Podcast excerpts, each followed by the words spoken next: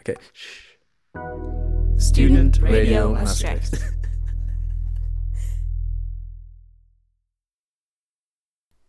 Hello. Welcome to Student Radio Maastricht, the platform where we allow students to create content as easily as possible. Today we present Crossroads, the traveling podcast by Florian Bohr. Today's episode When Things Go Wrong. Enjoy. Before going on a trip, it is tempting to spend a lot of time researching and planning. You want to see all there is to see and make the most of the time you have.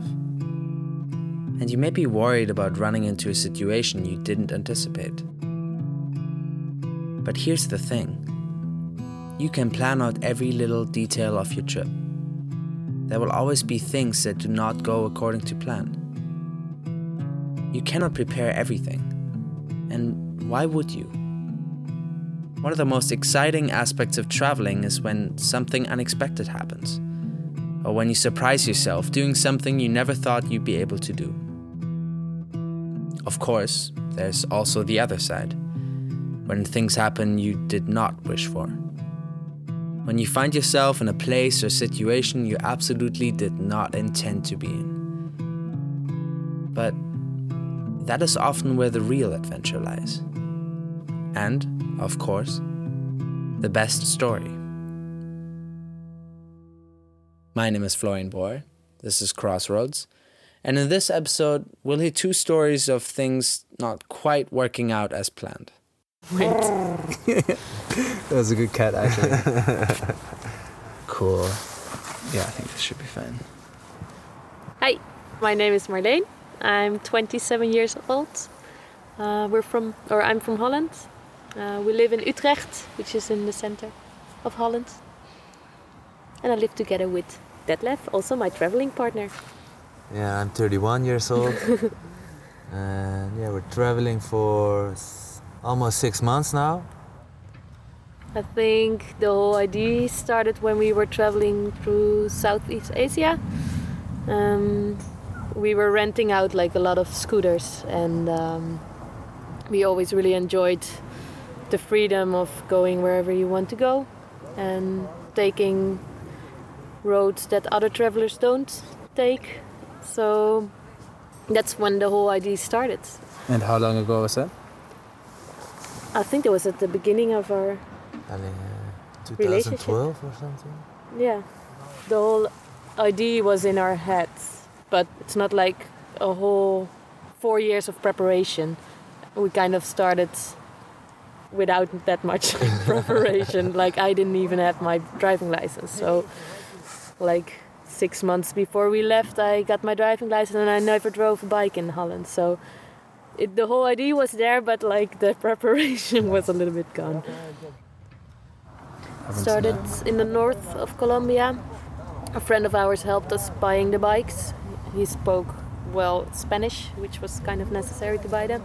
Then we drove down to Ecuador, Peru, Bolivia, north of Chile, north of Argentina, and then back into Santiago or into Chile again driving south now. I met Marlene and Detlef while traveling in Patagonia.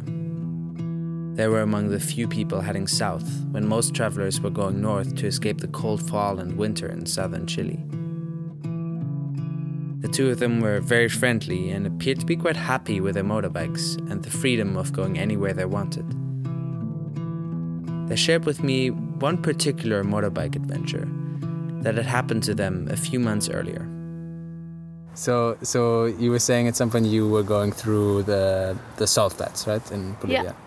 The only thing we knew about the salt flats is that everyone was warning us not to ride on it with your motorbike because your motorbike would, like, when there's water on the salt flats, which is salty water, um, don't ride on it because your motorbike will break down. But somehow, most of the motorcycle travelers did try it somehow, so it was like a kind of a we didn't really know what to do.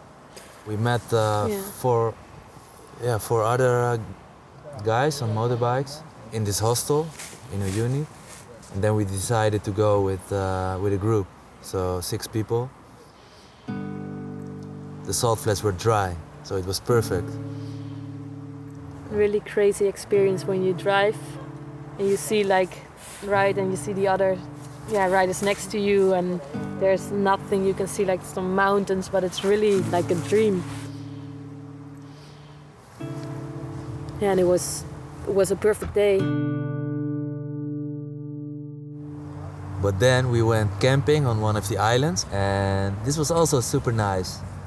We made a fire, we cooked together, and we pitched our tents. Mm, really nice stars. Yeah, it was super nice. And then it started raining at maybe 11, something like that. So I was already thinking, hmm, uh oh. It's like the whole it rained the whole night, really hard. So the next morning we woke up and there was like maybe 20 centimeters of water on the salt flats. it was like a mirror. It was beautiful, yeah. but it was really wet.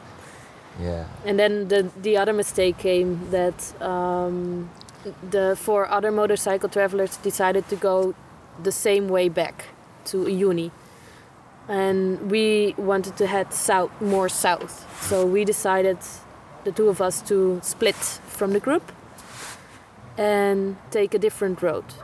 And But you, but both groups decided to just go into the water and, and go for it. Yeah, you have to. You yeah, can't- you're- don't have enough food, no water. and there's nothing. To, there's nothing on the on the island. You can. It's just really small. And there, let's just cactus on it and Yeah. Salt. And we didn't have enough water for like, yeah, we could survive like one day, but then the next day you would have the same problem. Yeah. Yeah, we just had to leave.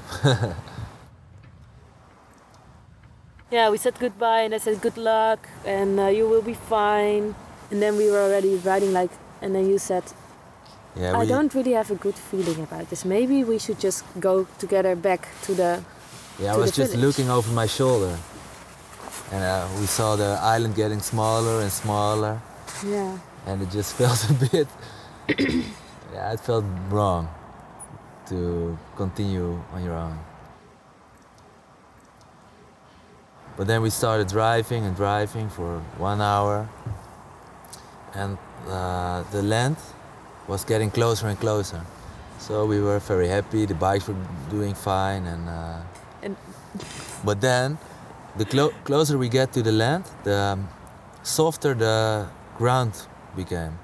So every time we tr- we tried to get on the land, the bikes were sinking in the in the mud. Yeah, in the mud, or sometimes you would just see like it was ice and then like with the uh, scratches in it. Mm-hmm. like you could just pff, fall into it and then uh, you, you didn't you don't know how deep it is and then sometimes you felt like your the wheels were getting in and then i don't know i thought it was really scary because you have no idea what's underneath it and there were no people we didn't see anyone the whole time so Yeah. But then when we got back on the salt and we started riding again, the bike of Marlene stopped. yeah So then we thought, shit shit. We were looking at the map and it was the next point to get on land was far. Like how far? Do you remember? No, I don't remember. don't remember you could see like a little um, Maybe 100 little kilometers little or little something. little little village Maybe it was like 50 kilometers or something. We decided to that I started pushing her. So I was just driving and with my right leg, I, I, I put my right leg on her bike, on the back of her bike, and we st- continued driving like this. But because we were driving like this, the, a lot of water came into my bike. We were driving for one or two hours like this, and then we came closer to the land again and the, the surface get, was getting softer and softer again so we were Harder thinking shit how are we getting how can we get on the land so then my bike stopped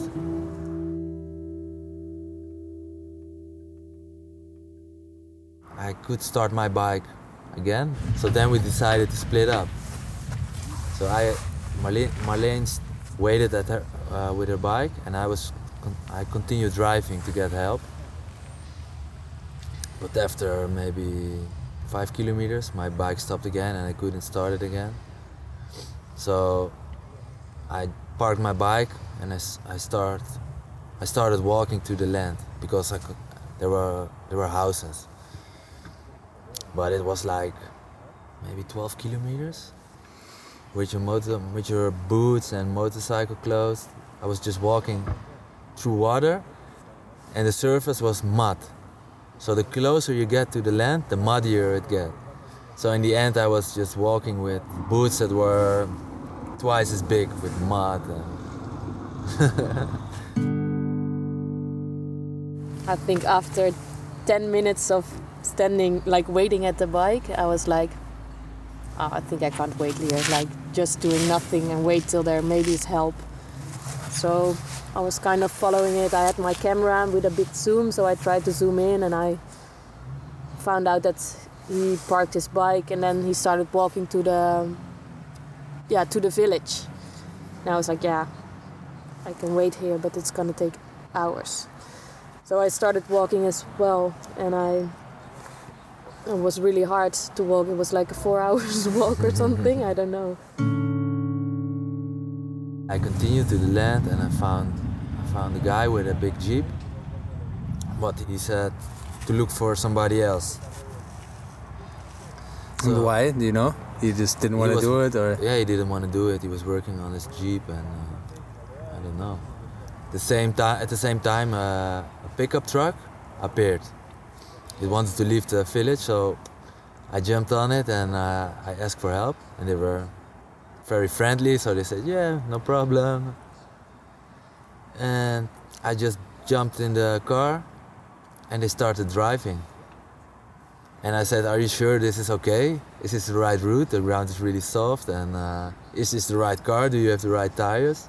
And they said, "Yeah, we're Bolivians. We know what we're doing." And but then after maybe five kilometers or something, the car sank in the mud, stuck completely. So I was, we were with four people, pushing the car and putting stones under the wheels. Didn't work out. And I saw like after two hours uh, a jeep driving on the on the salt flat, and I was like, yes, help, help. It's gonna be it's gonna be okay. And then all of a sudden the jeep also stopped, and you can see it from a distance, but it's. I was very disappointed. and then you walk and you know it's they're actually quite close, but it still takes like one and a half hours to get there. And then I got there, and then they were trying to push the car out of the mud and that didn't work out. So I continued walking to the village to get another jeep to take the car out and our motorbikes. So then I was asking the guys, what do you think? Can I leave the bike on the salt flats and is nobody gonna steal our luggage? And they said, yeah, maybe. There are uh, lots of people there and maybe you can push the bike back to the land. I like we had, we still had like our laptop on the one of the bikes, and because they said like there's still people on the salt flats, they might steal it. So he went back to the bike.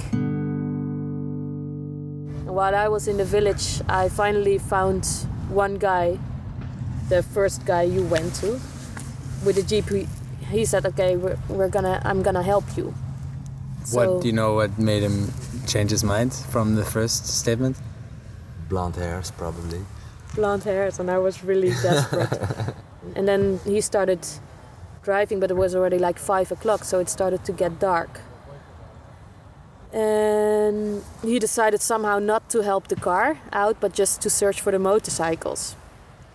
And Blonde I, yeah, but then I didn't have the GPS locations because he had the GPS locations. So I had to kind of, yeah, imagine where the bikes were when we started walking, which was quite difficult.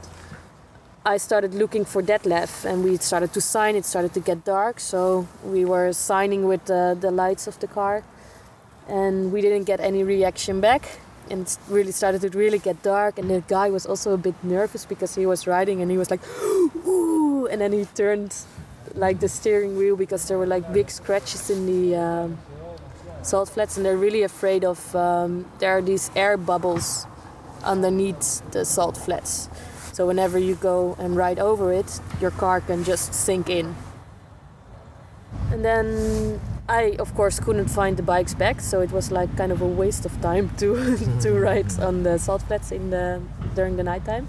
Then we got back, and Detlef wasn't in the in the little village, so I walked back to like the beginning, like to the beach, and then I saw like one little light of Detlef like crossing the the salt flat, and I saw like the other light that was from the car who was still stuck.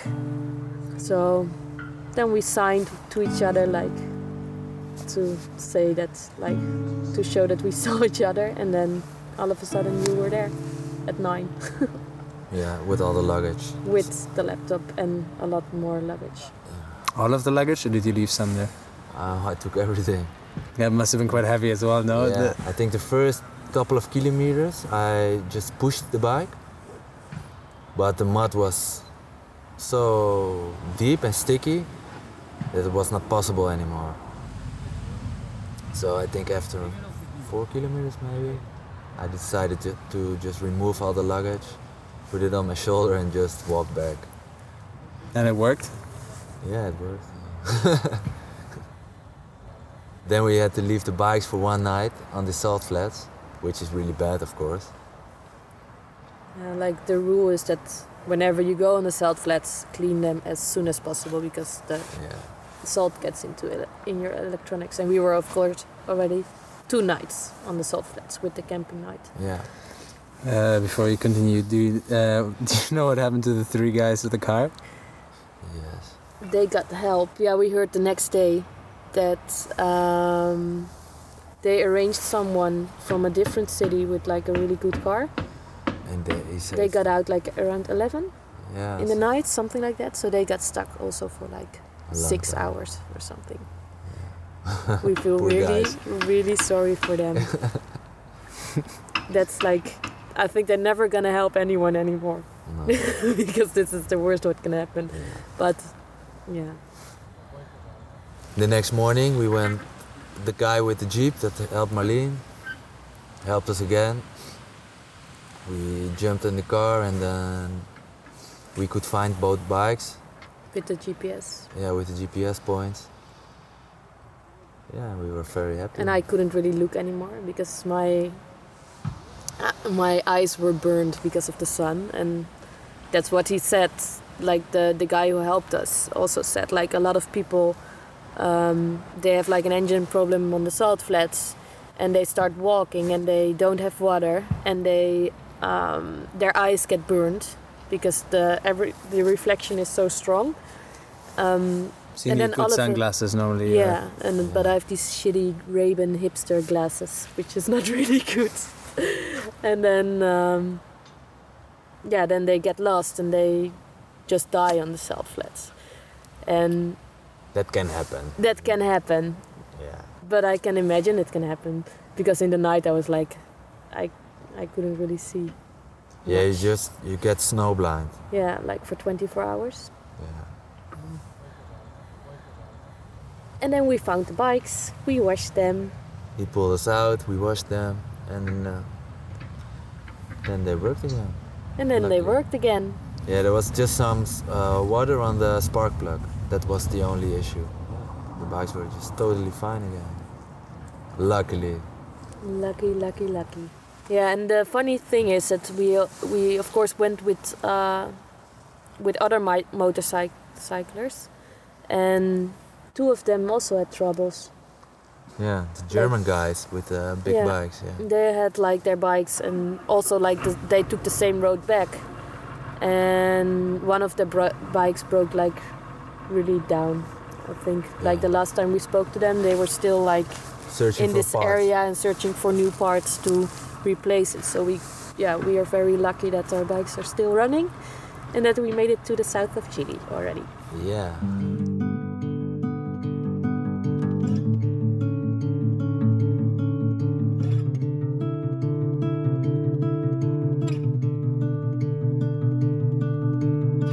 At the end, we asked her- each other the question, was it worth it? And yes, it was really worth it. Yeah. Yeah. Also, the riding on the, On the water the was thick layer of water, we we made this like little movies of each other, and it was so much fun because it looks, yeah, it looks really, Super nice. it's really funny, funny feeling. Yeah, So can imagine. yeah, it was worth it.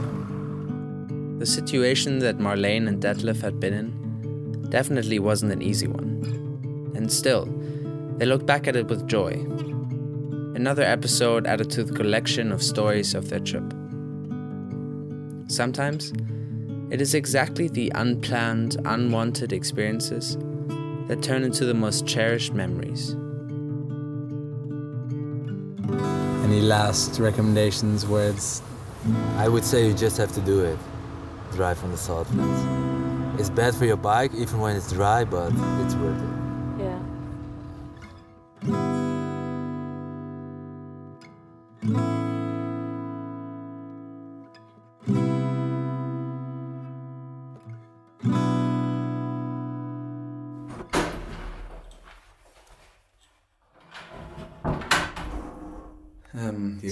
Do you remember? Right, yeah, So- I do. Yeah. Perfect. You get Three. it in. That's good. Two, one. Go.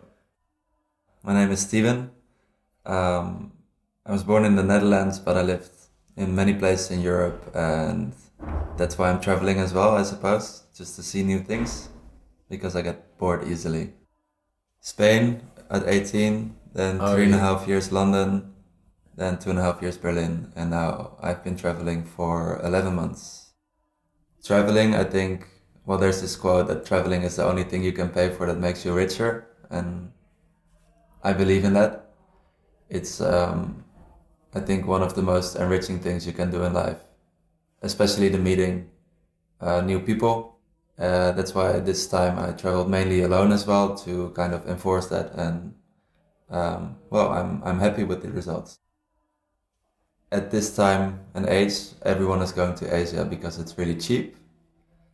However, therefore, the um, real culture is not impossible to find, but it's harder to find. Whereas in South America, it's it's kind of a middle way between cost, culture, and and the way tourists have destroyed the things to do in the countries. I came across Stephen while in Santa Cruz in Bolivia. We immediately got along well and spent the next few days going on little trips together. I would describe him as one of those long term travelers. Somebody who doesn't just go for a couple of months, but more like a couple of years. He took his time while traveling, sometimes staying in a place for a few months, and seemed to enjoy every single moment of it. He told me about one specific experience he'd had in Peru. I was on the road for about three to four months, I believe. Um, I wanted to visit the place called Iquitos. It's the biggest city in the world that cannot be reached by roads because there there are none. They're non-existent. So you either can fly there, which a lot of tourists do, or take a boat, which is a container ship, and it takes five days to get there. Sleeping in a hammock, eating rice and bread but it kind of added to the magic of arriving in the place because you really know how far away from everything it is if you spend five days on a boat with 200 other Peruvians and a couple of French. Um, I think when you fly, it, it loses a bit of the magic that you think, oh, I'm really in the middle of nowhere. The only thing I wanted to do was going into the jungle because you are in this secluded place, far from everything um, I thought it would be relatively easy. There are official tour agencies, but triple the amount of unofficial tour agencies who will try to sell you the thing for less money but less quality as well. So when you go on about um, 500 meter stroll from your hostel to a restaurant or to the supermarket, you will get approached four to five times by people on the street trying to sell you this jungle tour. They know everyone is there to do it. They know there's money to be earned, and it was quite challenging to do the research on these people. We spoke to a lot of people. Me and this French guy, we wanted to do together, and didn't really find anything satisfying because we wanted like a real experience. I'm on my sixth phone right now, and at the time, one of my phones was broken as well. So I went to a phone shop to get it repaired. And in this phone shop, I started talking with this guy, and he said, uh, "Where are you from? Blah blah blah. What are you here to do? Obviously, the jungle thing, like everyone, trying to do the extraordinary while doing the same as everyone else, I suppose." this guy said to me um, he used to work for the army which he uh, still does with his brother. He's in, in anti-drug operation business, and he said he organizes survival-based tours in the jungle. And I was immediately intrigued because it's the first time I hear that. Usually, it's quite organized. Like you get a cook with, you get your guide with, and you just go basically for a stroll in the jungle. But this seems like something more, right? Like making your own weapons, taking just some rice in your clothes, a flashlight, and some repellent that doesn't work anyway, and just go into the jungle for five days. I was like, awesome. I got back to the hostel, talked to my friend's friend. We met with him another time. He was also completely game. His English was great. He said he couldn't make it himself this time because he had other business to to um, do. However, his other guides, he said, were also good the thing was at the time my Spanish wasn't great, so I really wanted an English speaking guide. He said it's no problem. And we trusted the guy, right? So we get picked up of the hostel in the morning. Um, actually invited us for a beer before we went, and we had a beer with him. And he sent us off on this boat and told us where to get off to meet our, our guide. And it was only the two of you? Or? Only the two of us, yeah which is kind of what you want because if you're with six people in the jungle trying to see wildlife, there's always someone sneezing or coughing or or yelling something, and, and the animals will go.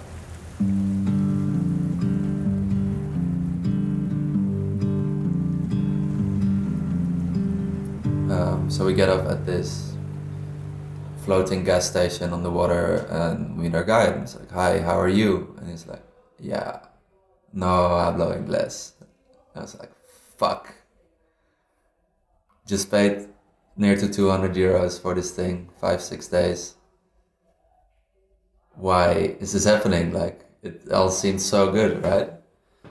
Well, we were like, okay, let's try to make the best of a, of a bad situation. So we went with him and we were like, okay, we need to call Percy, the guy of the name. Because, like, we explicitly ask for an English guide and an experience like this. I want to I want to get all of it, so I don't want too much miscommunication with Spanish, kind of not understanding half the things he's saying or whatever. The first day was a survival thing, but more of a new age survival thing because the first day we basically just spent. Uh, asking around in these tiny villages of, of huts and, and straw to find anyone with a phone with credit and signal. So it was survival, but not the survival we were looking for.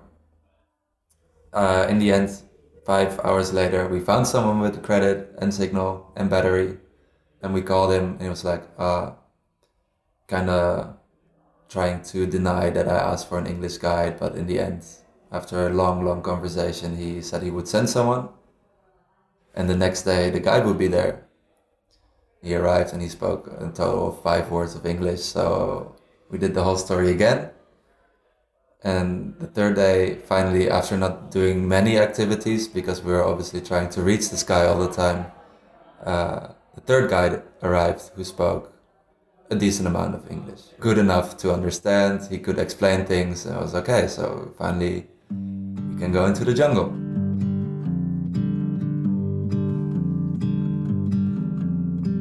Um, this was after spending one night already in, in the forest, in the base camp, uh, where we had our sleeping places up in the trees, like built of, of wood and, and palm leaves, uh, which you do for the snakes, because they usually crawl on the on the floor during the nighttime. So we had another night in, in the forest. I got a bit sick, so we got back to the encampment for another night, and the last night we went deep in the forest, like a long walk. Uh, try to see wildlife, um, fishing with a poisonous uh, plant to cut out the oxygen of the water. It was really cool. So you put the plant in the water. Well, first you get the plant, then you have to kind of smash it until it's uh, very fine. And if you put it in the water, it, it uh, extracts this white fluid which cuts out the oxygen of the water. So everything that lives in there, fish, snakes, we didn't see any snake, but everything will float up to the surface to get oxygen. And then you can just grab them out of the water. So, so, it was like the kind of real survival jungle experience you were looking for? yeah, it was the real deal the, the, the last couple of days. Um, And you were like happy with that and everything? Yeah, in general, I mean, it's a bit of a shame we wasted the two days. However, the second two days were good, and the last night we were deep in the jungle. Didn't see much wildlife or anything. We made some traps, caught turtles to eat, which was interesting How did and quite taste? tasty. Quite tasty, yeah. Better than crocodile. Anyway, so the last night we heard thunder in the distance, and we're like, okay, like let's just chop down some trees here, like small trees, not big trees, and make the encampment on the floor because it's gonna rain soon. We're like, yeah, okay. So we made this little roof, basically, put some palm leaves on the floor to uh, lay on and placed our mosquito nets under under the leaves. The rain got worse and worse, and the guide, who usually just slept in the open air, he said, "Can I come under your roof as well?" Obviously, we said yes, and he moved my mosquito net, my friend's mosquito net, and he just laid under the roof with us.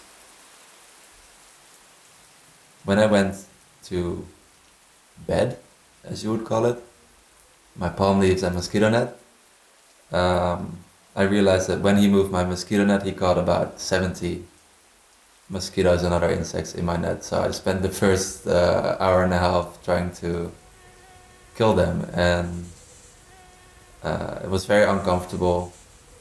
And all the time, new insects would get in, and there was this, this rock in the middle of, of the place I was laying, so I didn't catch much sleep as all the time I would be woken up by either a mosquito or a cockroach or whatever in my mosquito net.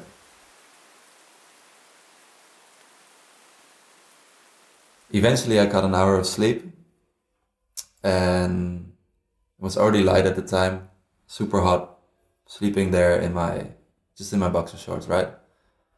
And obviously, an hour is all I could get because by the time another insect was in my mosquito net, annoying my my right leg, like on my calf, and I tried to kick it away. I was like, "Fuck!" I, I was finally asleep. Why does this need to happen again? I'd love to have another hour of sleep at least, right? And I kicked it and didn't. Still felt it, and I kicked it again. Still there, moving around. And I kicked it again, and then I look like, what is this thing that is bothering me? What is this thing that's keeping me from sleeping now? And I look, and there is this uh, snake.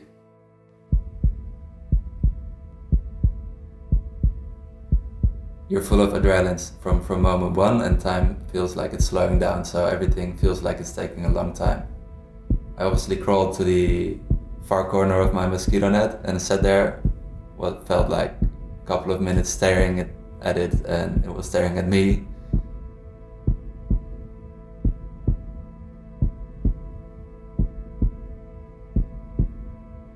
Um, and I think it must have been five seconds in total, right? But it felt like minutes. So I'm two meters tall, and the mosquito net was too small for me. So the maximum distance would have been a meter. Yeah, pretty pretty shitty. But in in the end, I, you- you're not scared because you're just adrenaline and things just happen. I called the guide. There's a snake in my mosquito net. Please do something.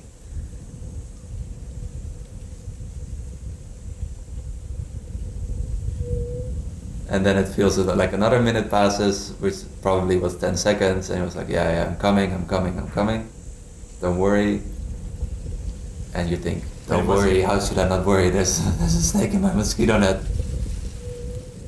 He got his machete and kind of whipped it out. And I was there in my boxer short looking at him. So, okay, what should we do?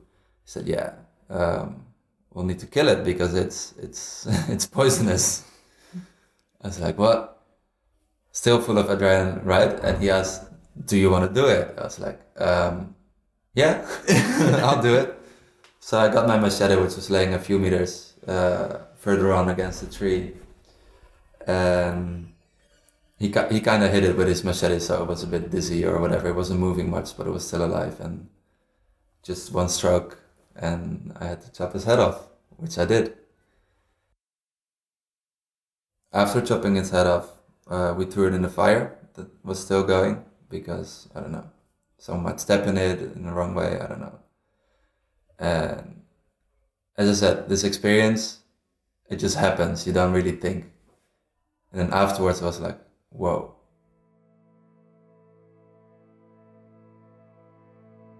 I asked the guy, like, so you said it's dangerous. Uh, how dangerous are we speaking? He said, yeah, about 20 minutes, kind of dangerous. If it bites you, you have 20 minutes to say say your prayer and I don't know, say something to your friends and family.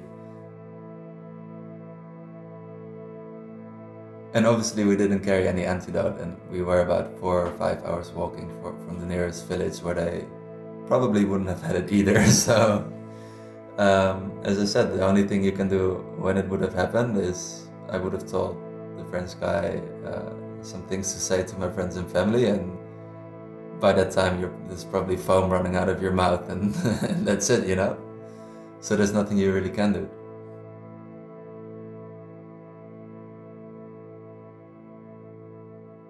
I think the guy could have reacted a bit more compassionate.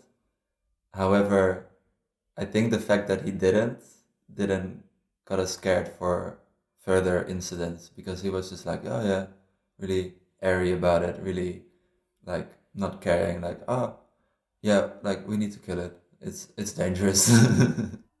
if he if he would have freaked out, uh, we would have been scared.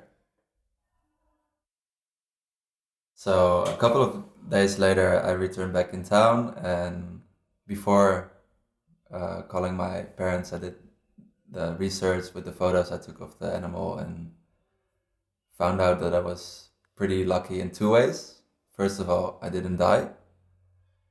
And secondly, this type of snake, which is a family of the coral snakes, is very rare to see. So I got that. and I killed it, which is probably a bad thing because it's uh, it's an endangered species, right? But in this situation, you don't really care about that, I suppose. And I called my parents and family and friends and told what happened, and I- think still I'm, I'm pretty pretty calm about the whole situation. I mean, it's it's not something that happens all the time. I'm not scared for it to happen again also because in that situation you just deal with it you, you don't think about what is going on it's it's not something that would give me to go to the jungle again because it's been a it's been an extraordinary situation it's not something that happens a lot uh, what I did get from it is, is a good story, which I'm sharing with you now. Very true. But you didn't get a feeling of like, oh, I almost died. Now I'm gonna like change my life. No, and probably I had more near-death experience in night buses in Bolivia than that night in the jungle, even though you're asleep while these things happen.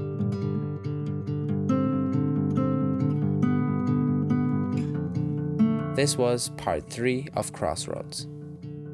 Music was recorded and produced by Dylan Youngblood and me. If you're interested, check out Dylan's band Nairobi Golf Kid.